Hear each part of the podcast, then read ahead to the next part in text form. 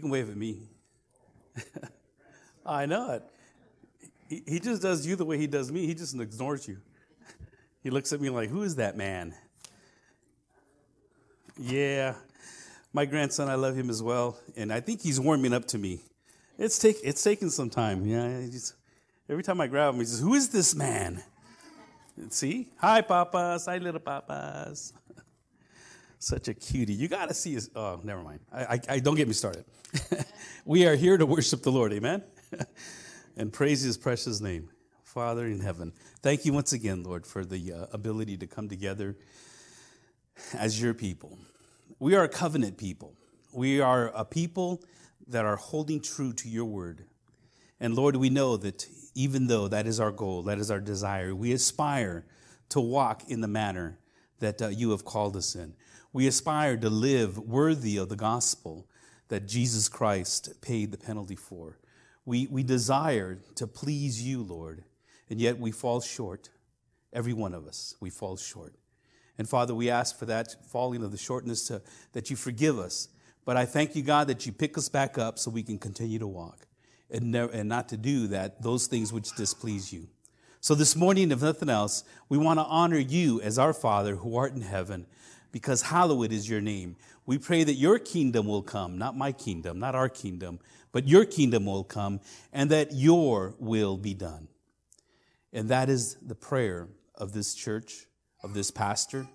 And so this morning we follow along with Paul as he's talking to the people in Philippi and as he proclaims to them the desire that he has for them in his heart, that they themselves also will walk worthy of this gospel. So, Father in heaven, just lead us this morning. And we pray these things in Jesus' name. And everyone says, Amen and Amen.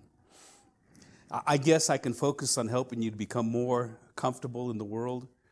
Um, I know that these songs that we sang, they, they weren't very comfortable. The songs are a little bit difficult sometimes when you understand the meaning behind them, or not necessarily the meaning, but the purpose and the reason as to why Horatio Spafford had written that song, as I mentioned last week. He lost his family, he lost all his businesses in Chicago in the Chicago fire years ago in the 1800s. He lost, um, he, he lost everything. He sent his wife across the ocean on an ocean liner, and the tank, uh, a tanker hit that ocean liner, and uh, the whole thing just uh, collapsed, and all the people on there died, minus a few people. His wife was one that survived she telegraphed Horatio and said, Everything's lost. We've lost all our belongings, everything, and, and, our, and our daughters. And on his way over to London from America, once he had settled all, this, all his issues in, in uh, Chicago, he, they, the tanker, the captain, stopped right over the place where that, uh, the tanker and the ship had, had, crashed, and that's where he came up with these words. And it's, and it's a powerful song if you listen to the words and, and you hear his heart as he's praying out to God, you know, though Satan may buffet, though all these trials may come, regardless of what might happen, in my helpless state, I know one thing that my sin has been nailed to the cross. And like Job, as we talked about last week, nothing can steal our joy. Amen?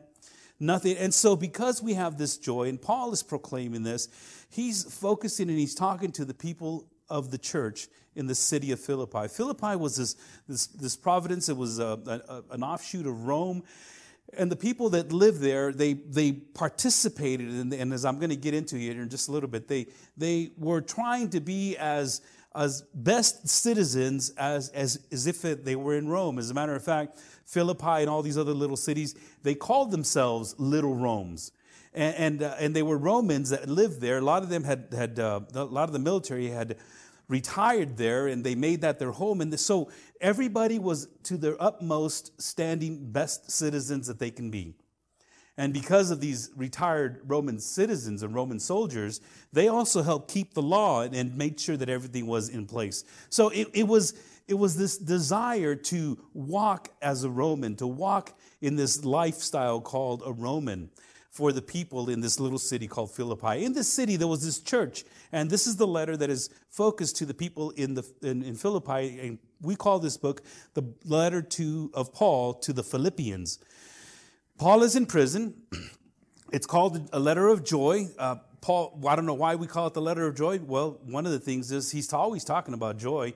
Rejoice in the Lord always. Be joyful at all times. And uh, in your heart, rejoice and, and sing music. And so Paul is, is constantly rejoicing from prison. He's rejoicing from prison, in prison, and he's talking to the people in Philippi, telling them to be happy in all things.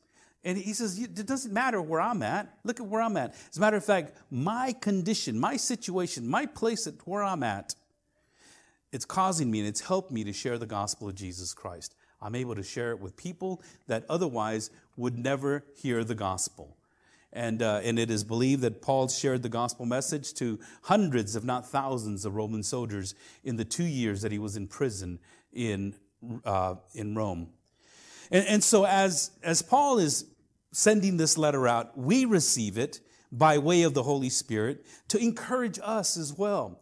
And, and as we've been going through this portion of Scripture and we've been talking about the joy, uh, we call it joy in the darkness. This letter, I've, I've entitled this series Joy in the Darkness because we're not always going to be in joyful situations. Not always. We're not, things are not just going to work out the way we want them to, though you know, we believe that God promised us to be happy. And yet he really didn't. He promised us that he would be with us in spite of happiness. And one of the verses that I didn't use that I should have used this week was Jesus Christ himself said at the end of his life, in this world you will experience troubles. Tribulations will come. As a matter of fact, that is a promise. He says, They persecuted me, they're going to persecute you. There is no student that is above his master. If his master has to go, the teacher has to go through these things, the student will as well. And so, what Jesus Christ promised is tri- tribulation, but he says, Fear not, for I have overcome the world.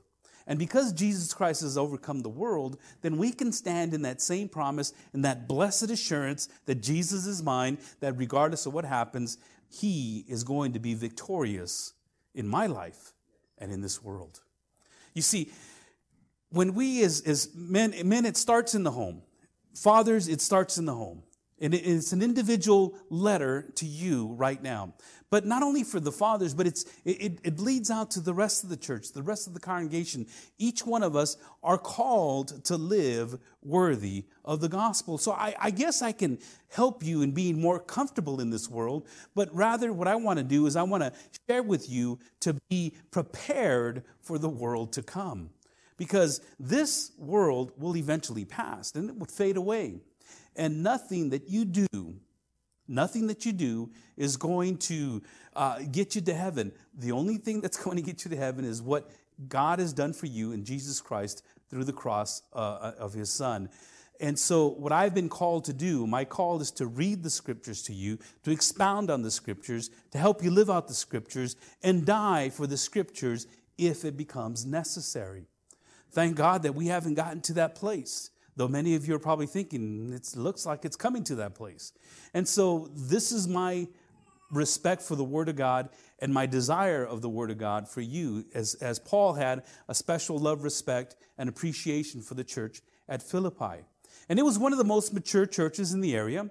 And yet, Paul, as we talked about last week, sensed and felt that he still needed to be there to encourage them and to build them up. So he starts off by saying, let me read this in verses uh, 27 through the end of the chapter, he says this Only let your manner of life be worthy of the gospel of Christ, so that whether I come and see you or am absent, I may hear of you that you are standing firm in one spirit, with one mind, striving side by side for the faith of the gospel, and not frightened in anything by your opponents this is a clear sign to them of their destruction, but of your salvation, and that from God.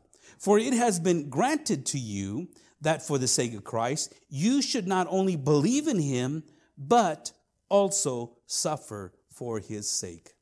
Engaged in the same conflict that you saw I had, and now hear that I still have. Father in heaven, the call from you has always been a call to deny ourselves, pick up our cross, and follow you daily. The call from you has always been to, uh, to get away from the world, to, to not love the world. The call from you has always been to be separate, different. not like the world. And Paul here is telling us that we not only have been called to believe, but to suffer for your sake. I know, Lord, this is a strange teaching for many people. Yet, this is what Paul has talked about. This is what Peter expressed. This is what Jesus went through. And every disciple, every apostle, every believer from that point forward has experienced and gone through these things. And so, Lord, help us to get a grasp on this for our own life, what that means and how that applies to us, to this church. First and foremost, what the author, Paul himself, is saying and how it translates to us. So, thank you, Lord, for giving us this opportunity to go through this portion of Scripture on this day that we honor you, our Father in heaven, and as we remember dads all over the world. We pray these things in Jesus' name. And everyone says, Amen. In verses 25 and 26, the verses before that I didn't read, it says, Convinced of this, I know that I will remain and I will continue with all of you for your progress and joy in the faith, so that through my being with you again, your joy in Christ Jesus will overflow on account of me. What Paul was saying is, is you know, I, I would rather be in the presence of the Lord than be here and absent from the body. But I know that being uh, here, if I'm absent from the body, I can't be here. And Paul says there's a lot more that needs to take place here. I know that I've invested a lot of time in this church. I've invested a lot of time in all the other churches, but I really believe that God still has work for me to do, even though I'm in prison. And God did, as a matter of fact. This is how Paul was able to write these letters. He wrote the book of Philippians, he wrote the book of Ephesians, he wrote the book of Colossians, and he also wrote the book of uh, uh, uh, what First Timothy and and uh, and a couple other books as well. But what I'm saying is that he was able to focus on his life, focus on the ministry, look back at what took place, and now he's able to present it in, in a methodical, in a philosophical, but a biblical, doctrinal way of teaching the church. These are the things that you need to hold on to. So he always starts off, as we mentioned, he always starts off by naming himself Paul, servants of Christ Jesus, to all the saints who are in Christ Jesus, who are in Philippi and to the overseers. And he says, Grace to you, peace from God, our Father, and the Lord Jesus Christ. The only letter that he didn't start off in such a happy manner was to the book of Galatians, the people in Galatia. The people in Galatia, he starts off, What is wrong with you guys? he starts off by reprimanding them. What is, and I know that letter was kind of hard for us because eh, though Paul was talking to the people in Galatia, eh, we know that he was talking to us. What's wrong with you guys? Over and over and over again. I can't believe that you guys are leaving the gospel that I presented to you guys. You guys are going after all these different gospels and different messages. There is no other gospel. There's only one gospel. Anybody preaches a different gospel, they need to be cursed off the planet. But all these other letters, Paul has this intimate relationship with them, and Philippi was very special to him. So he starts off and he says, You know, I know that I should be here a little bit longer. There are a lot of things that are still going on. There are things in the world that are happening. The church seems to be falling into this apostasy. There's false teachers that are coming up, ravenous wolves, as he called them in, in Acts chapter 20. And he says, convinced of this, I, I think I need to be, I, would rather be with Jesus. I really would. I'd rather be with Jesus, you know, where I don't have to suffer anymore. I don't have to be in prison anymore. I don't have to be ridiculed anymore, but I know it's best for me to be here. How many of you guys have ever prayed that prayer? Oh, to be present with the Lord is, is being absent from the body. But you know, I would rather be here in the body because I know that either my church or my family or my loved ones still need some sort of encouragement. They need to hear the gospel message. They need to get closer to the Lord. And I, am I'm, I'm, I'm just worried that if I'm not here to help them, but, but see, God knows best. God knows best. You know that? That, that if He really believed that you were done here, guess what? You wouldn't be here. Simple as that. If God really believed, you're done. Whether you're, you're 25 or 45 or 65 or 85, you're not done yet. And God says, I still have purpose for your life, a plan for your life. And Paul said, I'm convinced of this. I know that I will remain. And you as well should be convinced that you are here to build his kingdom, not your kingdom. That you are here to do his will, not your will. So Paul says, I, I, want you to live this life that is worthy of the gospel. Number one, by living a stable life in God's word. Number one in your outlines, by living a stable life in God's word. And he says, only let your manner of life be worthy of the gospel. Let the, let the gospel be the one thing that is being proclaimed. As we said many times before, the gospel message is not my testimony. The gospel message is not the music that we sing. The gospel message is not feeding the hungry. It's, those are great things. The gospel message is, that, is not that God loves you and he has a great plan for your life. Though that is true, that is not the gospel message. The gospel message is that, first of all, gospel means good. And the good news is that you are being saved. And you saved from what? Well, first of all, you got to understand the bad news that all humanity, is under the wrath of God. And God's wrath is going to be poured out on all unbelieving people. I don't care how good you are. I was talking to a gentleman yesterday. He says, Oh, yeah, but I've done this and I've done that. And, you know, I've, I've been here and I've been there and, I, have done a lot of great things. I go, But that's not good enough. Well, yeah, I know that. But, you know, I, I've also, you know, given here and I've built this up and I'm trying to do the best I can. And I said, But that's still not good enough. You know, it doesn't matter what you do. It's what Jesus Christ has done. And I don't care how good of a person and moral and ethical and uprighteous and law abiding you are, it is only by grace alone, through faith alone, in Christ alone, that we receive salvation. That's the good news. The good news is that you can be saved from the wrath of God. A lot of people say, well, you know, that's, that's not God. God isn't wrathful. He's not angry. He's a God of love. And that's true. He is a God of love. But in order to be a God of love, he also has to be a God of hate. He hates sin. Well, doesn't the Bible say that God hates the sin but loves the sinner? No, the Bible doesn't say that. God loves the sinner, but he also is going to cast the sin into hell, and that sinner is attached to that sin. And some people are, are mentioning to me, he says, you know, I, I, I'm not a sinner. I'm not a really bad person. And you've heard my answer to that before. Have you ever lied? Well, yeah. I mean, of course I have. Okay, well, Bible calls you a, a liar. Have you ever uh, thought an impure thought in your mind? Well, yeah, the Bible calls you an adulterer. Have you ever used the Lord's name in vain? Yeah, well, the Bible calls you a blasphemer. And if you've done that just once, you know, some, some people say, I've done that a few times, that's just today. If you've done that even once in your life, the Bible says if you failed in one, commandment, you failed in them all. And right there in my own life, I am a lying, adulterous blasphemer. I know that I've done those things. And therefore, I am under the wrath of God. And that's why we need the good news, the gospel message. And Paul says, only let the manner of your life be worthy of what Jesus Christ did for you. Because you were under the wrath of God. And the good news, the gospel, Gospel, which means good news. The good news is that Jesus Christ paid for your sin. Somebody has to pay for it. This is called propitiation. God's anger, God's wrath has to be appeased. Believe it or not, beloved, you cannot appease God's love or God's anger on your own. Somebody has to die. And that's just the way God is from the very beginning. Somebody has to die. He told Adam and Eve, the moment you eat of that fruit, you're going to die. And what God did in His grace and in His mercy, He substituted an animal sacrifice. Well, the Bible doesn't talk about an animal sacrifice, but you know how I know that? Well, because God provided for Adam and Eve what? Skins of animals.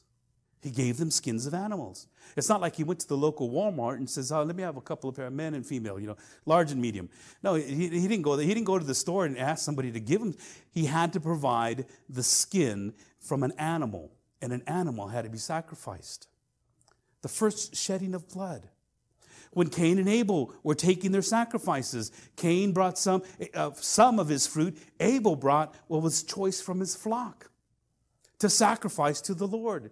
Later on in the Ten Commandments, God had initiated the sacrificial system. And it was supposed to be a substitute, a temporary substitute. And the reason we know it's a temporary substitute because the lamb could not take away all your sin, but it was a precursor to what Jesus Christ was going to do. And when Jesus came on the scene, John the Baptist says, Look, behold, the Lamb of God who takes away the sin, not sins, the sin of the world. The sin that is upon every individual that you have been trying to get rid of by the sacrifices of animals. God has provided the perfect sacrifice. And now, those that, have trusted Jesus Christ as their Lord and Savior can hear this good news. You now belong to the family of God. So act like it, is what Paul is saying. Act like you belong to the family of God, not just on Sunday morning, but throughout your life. Let your manner of life, the manner of life, this is an interesting word. Manner of life, politeumeo. Politeumeo is, is a word a few, it's a couple of words put together. Poly or polis is, you know, where we get our word city, like metropolis or metropolis. We call it, and it's the word for city. And what Paul was exp- uh, uh, trying to express here, he says, be a good citizen of the kingdom. And, and it was a very good word that he used for these people that were living in Philippi because, as I mentioned earlier, Philippi was a Roman province and they abided by the law. And everybody, they prided themselves in being good citizens, not like we live in San Bernardino. You know, I mean, can you imagine? Paul would come out here and say, Live like people of San Bernardino. Yeah, right. Sin City, you're crazy. But there he can say that live as individuals of Rome. You know, he was saying, as, as, as the people, as you're trying to live as individuals of Rome, that's how you need to live in the kingdom of God. Abide by all the rules. Abide by everything that, that God has established for you. Let this manner of life or this conduct of yours be, uh, be carried out in your life and so that people can say, well, that's a good citizen. But more importantly, that people can say, that's a Christian. You know, it's so unfortunate that people that call themselves Christian that live in this world and work in this world and, and have families in this world and have friends in this world and they live so defeated lives. Not only do they live defeated lives, they allow the pressures and the, and the temptations and, all the, the tribulations of this world just affect them in such a way that, that people look at them and says, you know, you call yourself a Christian? Really? I mean, I, I can be like you without even having to go to church. Where we should be living victorious lives. I'm not saying that everything is going to be roses. And not everything is going to pan out the way you like it. But Paul is saying, I want to live in the manner of life that is characterized by Jesus Christ. In, in, in uh, chapter 2 of Ephesians, we'll get to this later, he says that you may be blameless and innocent, children of God without blemish, in the midst of a crooked and twisted generation, among whom you shine as lights in the world. Paul says, This is a crooked and twisted generation. Can somebody say amen to that? This is what we live in. This is the, the area. This is the, the, the times, the lawlessness that is happening. And instead of following the crowds and say, well, they're doing it, you know, I, am going to do this. Who cares? And, and we, we get worried and we get anxious and so many things happen and we let the world just press us into its mold. And Paul said, do not, do not be transformed. Don't be conformed, he says, do not be conformed to the patterns of this world, but be transformed by the renewing of your mind. Romans 12, chapter 1 and 2. Let your manner of life be worthy of the gospel. Is a, life, is to live a life consistent with God's word and the consistency stable in God's word. And, and, when, you, when you read something and you see something and it really affects you and says, that's what God is trying to show you. God is showing you not to be that way or that you should be in that manner as Jesus Christ, one of the apostles, or God's commandment, whatever it is He's calling you to do. And we work at that to live a stable life, a consistent life, a life that is worthy of the gospel of Jesus Christ. As a matter of fact, Paul used a different word when he talked to the people in Ephesus and Colossians and in Thessalonians. He, he talked to the people there, in, and this is in your outlines, in Ephesians 4 1. He says, I therefore, a prisoner for the Lord, urge you to walk in a manner worthy of the calling to which you have been called. The word to walk is peripateo, uh, your feet, pet, uh, podiatrist, or uh, I guess pedipateo, though, means the walking of a person. He uses the same word in Colossians chapter 1 so as to walk in a manner worthy of the Lord, fully pleasing to him, bearing fruit in every good work, and increasing in the knowledge of God. And against in Thessalonians, he says, We exhort each one of you and encourage you and charge you to walk in a manner worthy of God. Walk in the manner he says, Walk in a manner that is worthy of your calling, walk in a manner that is worthy of the Lord, walk in a manner that is worthy of God. Paul is getting his point across to everyone. says, There is a standard. Walk it. You claim to be a Christian? Then do it. That's all there is to it. And you, people say, Well, I, how do I do that? Well, first of all, you got to find a Bible. You got to find a Bible. If you don't have a Bible in your hand at home or even here, I, I want to encourage you to bring a Bible. You've got to read this. Second of all, you got to memorize this. Because greater is he who is in me than he that is in the world. First John, right? Because I can do all things through Christ who gives me the strength.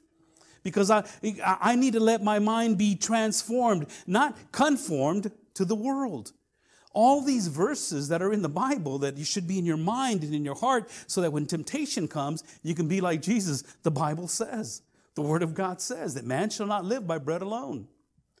And he wasn't able to defeat Satan because he knew the Word.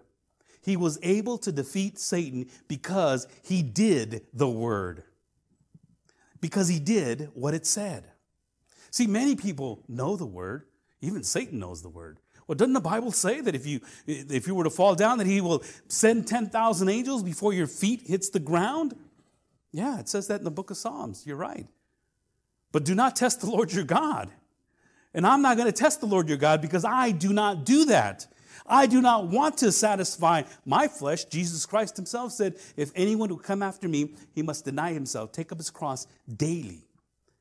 Self denial is right at the pit, at the, at the pinnacle, at the point, at the center of walking this worthy walk. Denying what I want and putting in there what Jesus Christ wants. In Titus chapter 2, more verses. There's, there's other verses that I can go across in, in sharing with you on that. But bottom line is this gospel message that Jesus Christ has given us, the good news. He says, Jesus died for you. He gave a very costly price, his blood. You can't buy this, not with, not with gold or with silver or any precious jewels, but it was bought for us. And, and we were, He is our substitute. This is what we call the substitutional atonement. The substitutional atonement is, is an important doctrine for you to know that you were supposed to die, that you were supposed to receive God's wrath. And instead of you receiving what Jesus Christ received when he was hanging on the cross and he cried out, My God, my God, why have you forsaken me? As he experienced the full wrath of this whole world, you were supposed to receive that. But Jesus Christ substituted himself just like the sacrificial lamb. He became our sacrificial lamb and he substituted himself. And the atonement that he paid for it, to atone means to buy or to pay or to settle accounts. He settled accounts, and when he was settling the accounts, he said, Okay, Father, it is finished. I've done what you've called me to do. So that Sal would not have to endure this wrath that you are going to unleash upon him at the time of his departure from this world. So that Ken, so that, you know, put your name in there so, James, I mean, I'm not saying it's only Ken James and I that are going, okay? I'm not saying that at all. All I'm saying is that that's the substitutional atonement. And that, my beloved, is, is a doctrine that needs to be proclaimed. It needs to be taught that the wrath that Jesus Christ endured for you is the wrath that you were supposed to receive. But praise God for that. Number two, you know, I, I can live worthy of the gospel message by standing firm for the kingdom of God. I need to stand firm for the kingdom of God. He says, you know, not only do I want you to stand firm, not only do I, he says here, only let your manner of life be worthy of the gospel of Christ, so that whether I come to you and see you or am absent, I may hear of you that you are standing firm in one spirit standing firm. Again, this is an interesting word, steko. Steko is the, is the Greek word that means to stand not only your ground, but to advance even further. It's the word that was used for Roman soldiers. Steko, that would yell out and they would plant their feet. You know, I've taught my grandson on how to, you know, stand in, in the event of any kind of attack, you know, because we all stand like this. And if you stand like this, you can just push a person right over like this. But when you steko, you, you just, you stand like this. And this is with your shield up and, and, and your, your, your sword right here, or your speared. And, and if you were left-handed, I don't know what they would do with you. I think they would put you at the end or something. I don't know.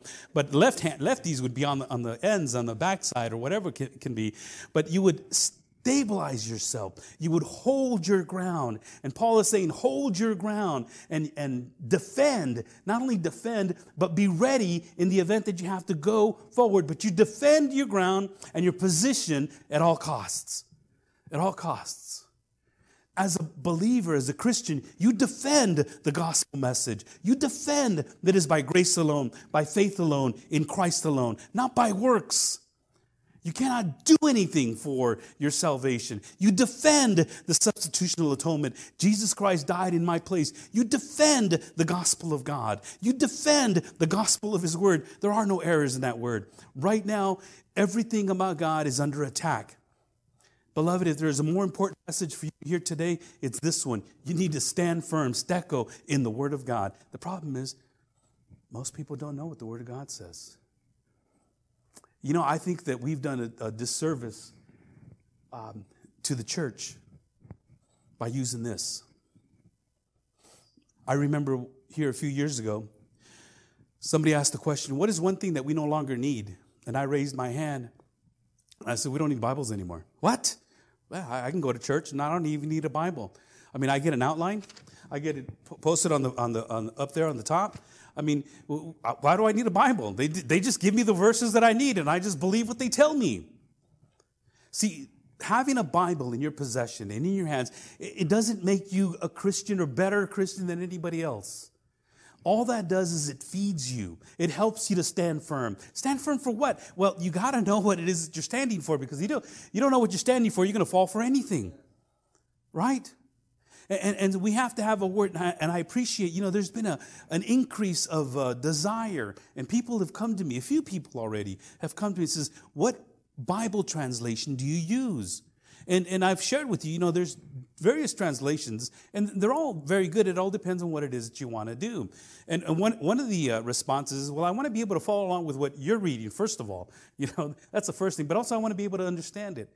Well, if you, if you don't know this yet, I, I use what's called the English Standard Version. English, English Standard Version is somewhat closer to the King James Version than others. I, I think that the New American Standard Version, Bible, NASB, is a very good translation as well. Now, those are what they call, and the King James Version, those are what they call word for word. They take the Greek word and they translate it word for word, transliterate it.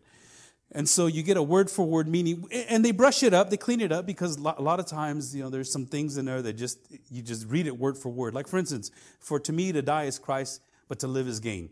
That's, they had to add, in, in the Greek, it's to live Christ, die, gain. That's how it's written. And so we had to add the vowels and, and, certain words in there to make it sound right because that was the meaning of the, the, passage as they studied it and they looked back and they looked forward. Okay, here's what Paul's trying to get across. But it's sometimes it's a little choppy, word for word. And then there's those Bibles that are the New International Version, which is a good translation, the New Living Translation, and a few others, which are thought for thought.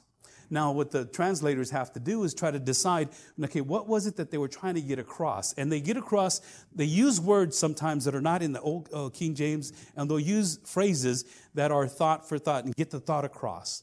And if you ask me, what is the authorized translation? Which one is God authorizing? Because you have a people out there that say, this is the authorized translation only. God said that everybody is supposed to speak in King James English. That's it.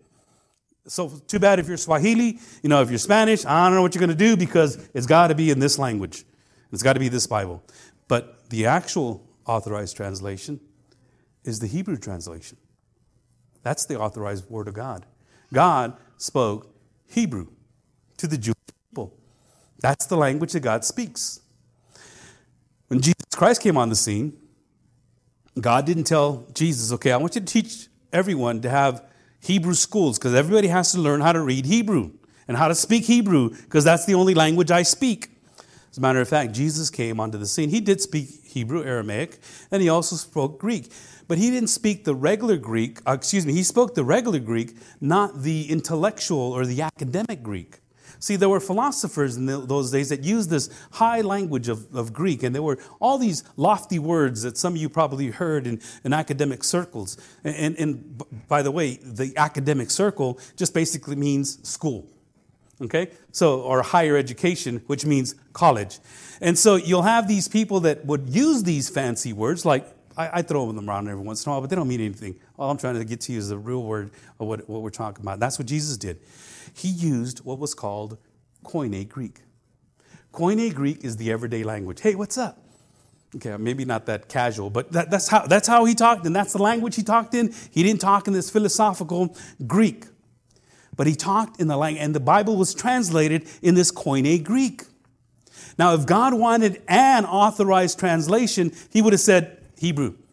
Jesus, you know Hebrew, teach the people Jesus, Hebrew, have them all be Jews. I want everybody learning this language. But see, in God's infinite wisdom, he knew, and he's already established at the Tower of Babel, he confounded the languages. He did, and he says, You know what? Everybody's got to hear the gospel message.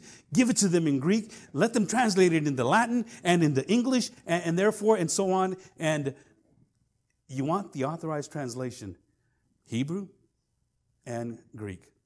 That's the language Jesus spoke. Now, when we come to translations, what's comfortable for you? What do you, what do you feel comfortable with? And, and you read it and you understand it. We need more, we have Bible studies to help you do that. We, we focus on God's word. You got to get discipled. You have to get discipled. Once a Sunday, it's good. Some of you go back and you read the messages. I give you outlines so that you can see the verses that we talk about, so you can go back home and look them up and read them over to see how it fits in what we're talking about. But coming to church once a week is like having a big feast once a, once a week. You know, today's Sunday, I'm going to have a big feast. I'm going to eat, and I'm going to have, have my fill, and I'll come back next week and I'll eat again. You know, that's not possible, right? Most of us are hungry by the end the afternoon. I'm hungry. No, you're not.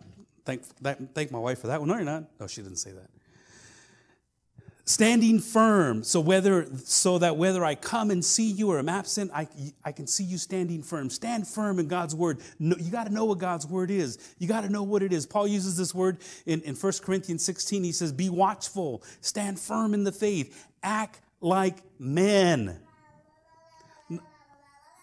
thank you papas yeah well what do we see nowadays huh tell us act like men not like anything else. You know, there's this push against manhood, there's this push against toxic, uh, what is that called? Toxic maleness. You know, you know the, the, the, there's this toxic humanness of males and men, and, and it's toxic. All you know, I never heard anybody say a toxic femininity. You know, why don't they talk about that? Or toxic children. you know, why don't we talk about that? But there is a push, beloved, and it's all centered and pointed toward God. They want to get God out of everything. They've already gotten God out of the schools. You see, back in the 60s, they started going deep and taking God out of the schools, God out of the laws, God out of everything that we that is that we know of, and they went deep. And in the 80s and 90s, they started to go wide. And now, and now they're so wide and it's far spread that people that were taught in these colleges and these schools and universities, that it's difficult to get the Word of God in there. A lot of our children that went to college, they came, they went in there with, with God-fearing uh, parents and expectations, knowing that God had a purpose for them in their life. They were going to get their degrees and change the world. But what ended up happening is a lot of these colleges changed our Christian children into atheists. And they come back out doubting God, doubting their parents, doubting the word. And so we have now almost flip flopped in a generation. And, and it's all by design. Do you know that there's this world order, this world uh, federation that's going to take place? They call it the Great Reset. The Great Reset is going to be taking place somewhere in AD 2036 or 35. So, so if, you, if you look at that in AD 35 or AD 36, if you look at that, our calendar is off by two or three years. Let's say it's three years. And, and, and so in 2036, this great reset, they're going to change everything. Everything's going to just be clicked over. And it's going to be one world power, one world order. It's all going to be taken care of. Now, you know, Jesus Christ was born. The reason we say 2022 or 2025 or whatever the case is, is because it's 2022 years from the birth of Christ. And 2020 years from the birth of Christ, that's when he was typically born. We didn't have a lot of good methods of keeping track. That's why they say eh, it's a little bit off, maybe two or three years. If Jesus Christ, if Jesus Christ was born 2,022 years ago, and he died in 30 AD, okay? I'm sorry, he started his ministry, thank you. He started his ministry in 30 AD. And in 30 AD, the Bible says that's, John says that's when he started his ministry. He died three and a half years later. He died in 33 and a half AD. And in 33 and a half AD, he resurrected. In 33 and a half AD, he gave the Great Commission to go into all the world, make disciples, and baptize them in the name of the Father and the Son and the Holy Spirit, teaching them to observe all that I have taught you. So, almost 2,000 years ago in 2033 or 36, it'll be exactly 2,000 years that Jesus Christ gave the Great Commission of sharing the good news to go into all the world. In essence, we have 10, 12 years to finish that task. In our church, as small as it is, I believe we can at least accomplish that in our life. Maybe not in the world, but in my world, in your world. We can accomplish that task. But we won't be able to unless we know the Word of God. And Paul tells the people in Corinth, I said, be watchful, stand firm in the faith, act like men, because you're taking your manhood away. Be strong in the Lord, not just as a guy, but as a, as a man of character, of ethic, of, of willing to stand for whatever, whatever comes your way. Look at the next verse, Ephesians 6.11. Put on the whole armor of God that you may be able to stand against the schemes of the devil. We don't know what the schemes of the devil are because it's, it's, it's almost, uh, you can't even see it. Good example. My brother called me and says, You know, I'm trying to talk to my kids about this whole Pride Month. What's going on with that? Well, first of all, God opposes the proud. So, you, know, I, don't even want to talk about that. You know, it's just, and I haven't. But he says, What do I tell them? Well, I'll tell them that, you know, the, the Bible says, Well, I did tell them that, but they want to know where. So I sent them some verses. And, and the, the, first thing they says, Well, I didn't know it was in the Bible. Really? That's in the Bible? Yeah. And the second of all says, But that thing is old. How can that be true? And so he's fighting an uphill battle. Number one, he doesn't know the scriptures. Number two, he doesn't know where to find them. Number three, the kids don't believe him already, anyways. It's a, fi- it's a fight. It's a, it's a lost cause, in a sense, for some families because they do not know the word. And we don't understand what the devil's schemes are.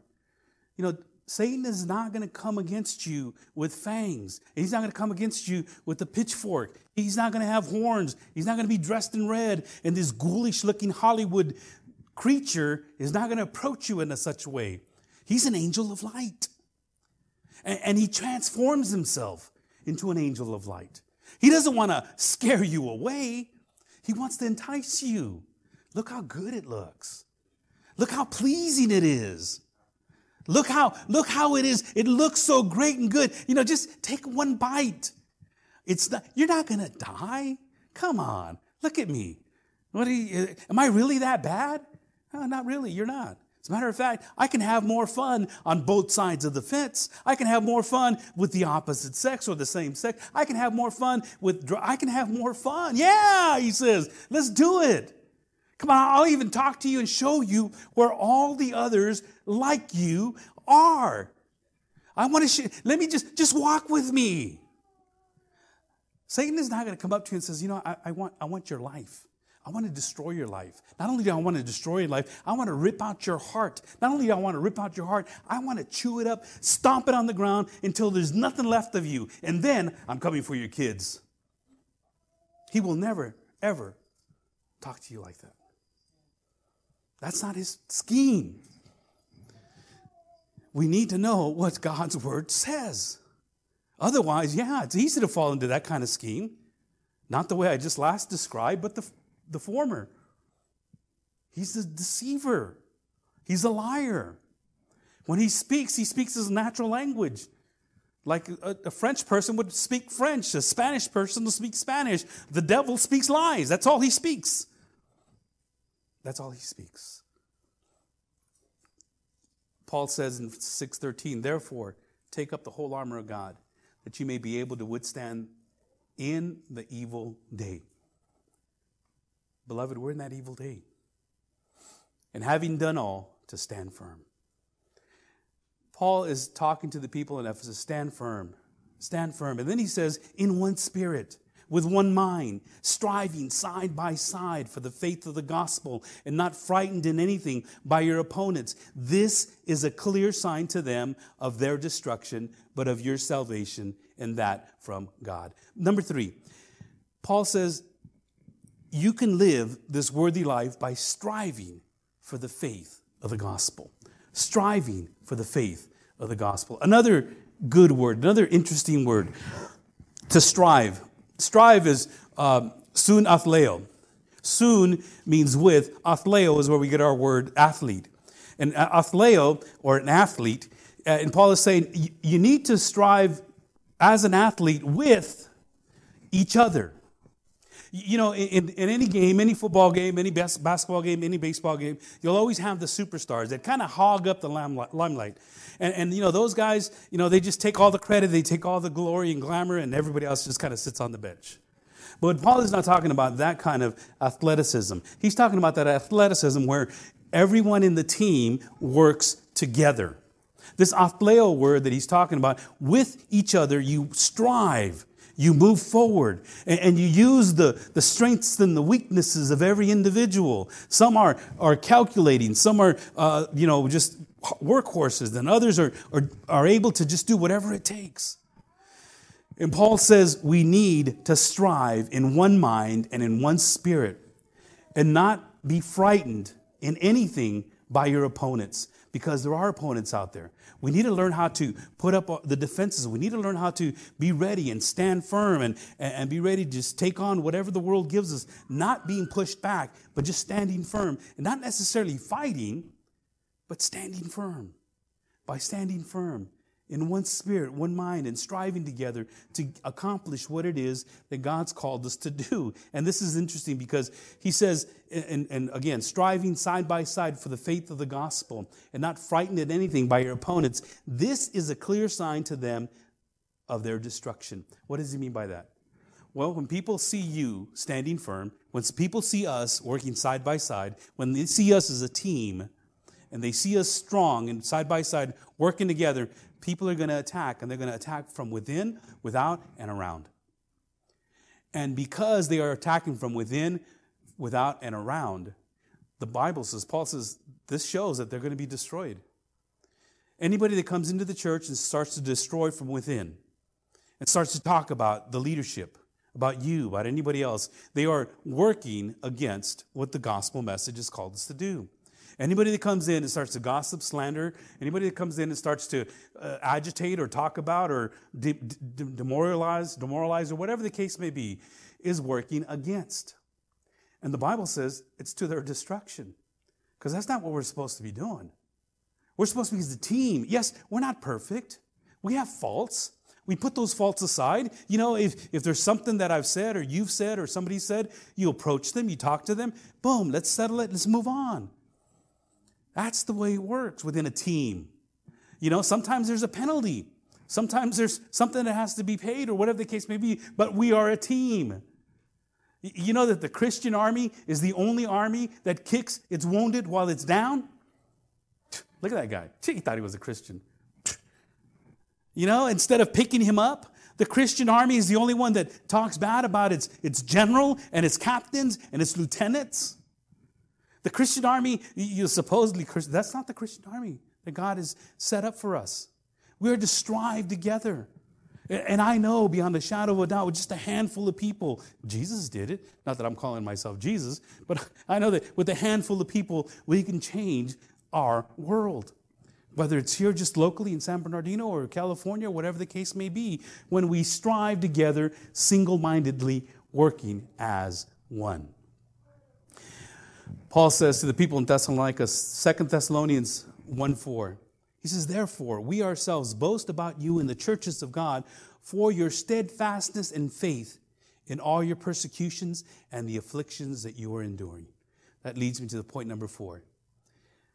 I can live a worthy life and living worthy of the gospel by number four, for suffering for the cause of Christ. This is, again, one of the areas that many people don't talk about.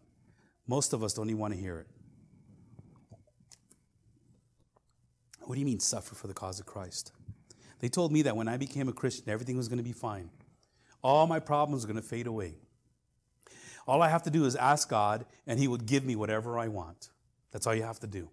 You just have to pray, uh, you have to name it, and you claim it, and it's yours. And, and if you're sick, He'll heal you.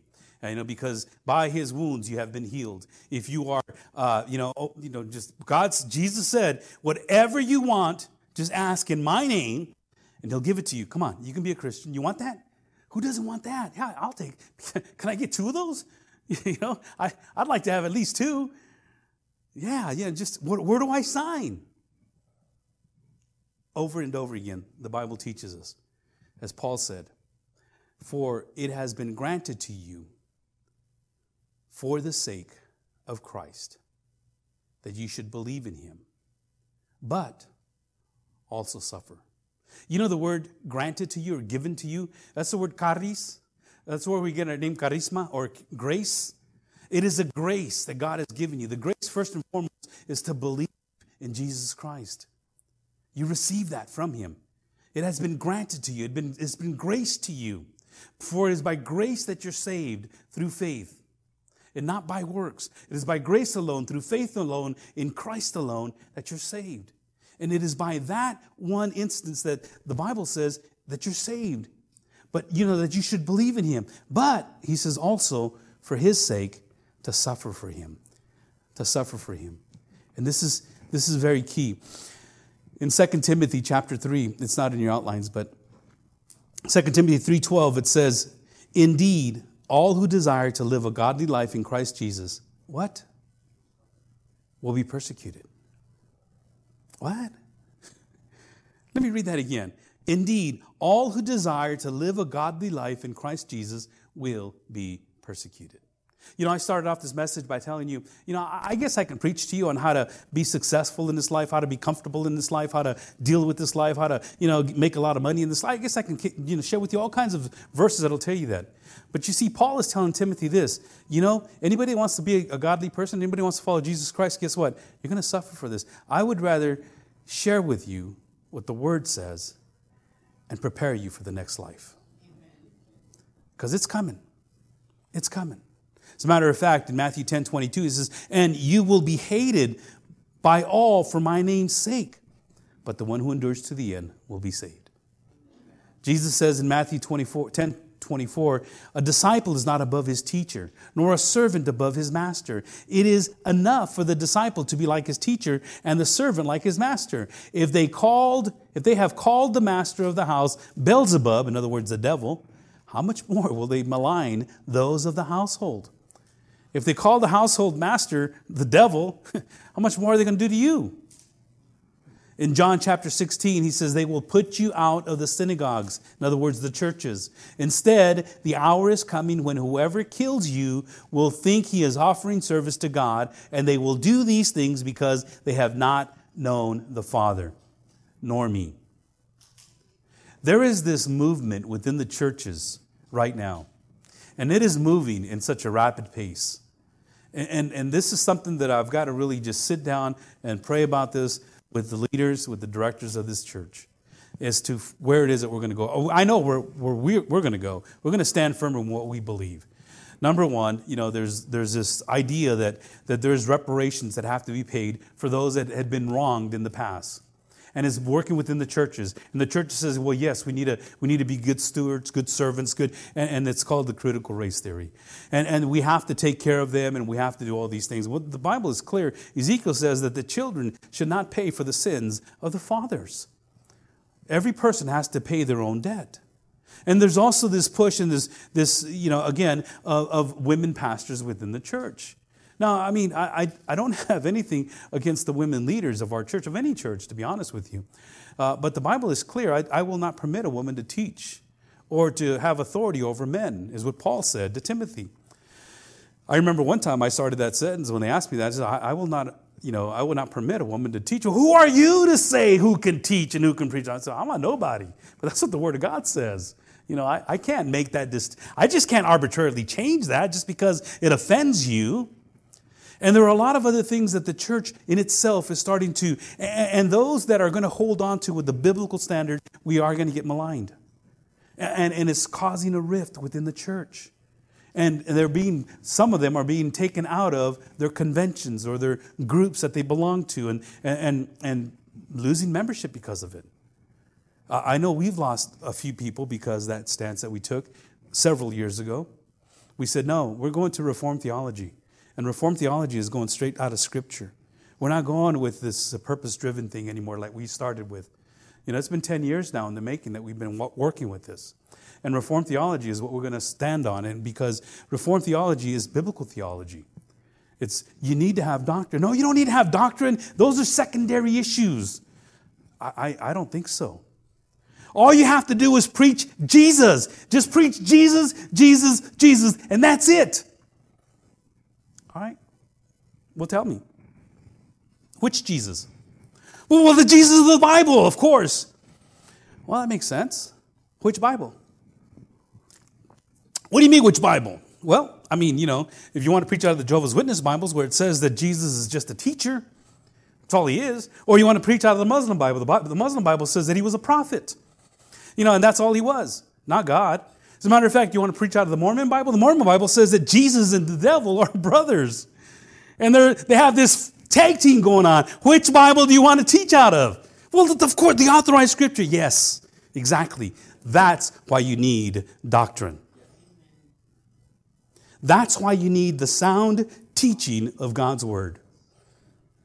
Because there are so many people out there that are convoluting and confusing everything that the Bible has to say. And when you stand on the truth, when you stand on the truth, you will be maligned. You know that fact checkers didn't come in until the truth started to come out? Ah, oh, we got to check that fact. Oh, we got to check that out. No, that's not true. And they make it all up in Mark chapter 8, 34, and calling the crowd to him with his disciples, he said to them, If anyone would come after me, let him deny himself, take up his cross, and follow me. You see, this is the call of the worthy calling. Living worthy of the gospel. But you cannot know what that worthy call is if you don't know what the gospel is. And we have many variations of the gospel. Well, you know, as long as I pray in public, you know, over my food, I'm sharing the gospel. You know, as long as I, you know, tell somebody how much Jesus loves them, I'm sharing the gospel. The gospel message, beloved, is that we're all sinners and doomed to die. Jesus Christ died on the cross, paid my penalty so that I wouldn't have to. Now, I can use theological terms like substitution atonement. I can, you know, all those others that propitiation, how he appease God. I can use all those terms. But bottom line, I'm a sinner. And I know I'm a sinner. And, and, and when people are confronted with this, I, I spoke with one of the most probably sinful people that you can ever think of. And as I told him these words, yeah, I mean, I was just wretched. I was just, just, and he was just, yeah, you know, you know, but I do a lot of good things. Yeah, it's still not good. Yeah. I mean, every time, you know, but, but yeah, you're right. So what's what do I have to do? What, what, what, what can I do? Repent. Oh, I'm not ready for that. And your heart will continue to get harder. And that leather will just be wrapped around your heart and wrapped around your heart and wrapped around your heart. Not saying that God cannot unpeel those, but when you uh, harden your heart to the gospel message, God gives you what you desire. You want to harden your heart? I'll harden it for you. You want to continue to harden your heart? I'll harden it for you. Genuine repentance comes to those that are living worthy of the gospel. or I should say, genuine repentance breeds and living out the gospel is what comes out of it. Because I don't want to do my thing anymore. I want to do God's. Let me ask you to stand.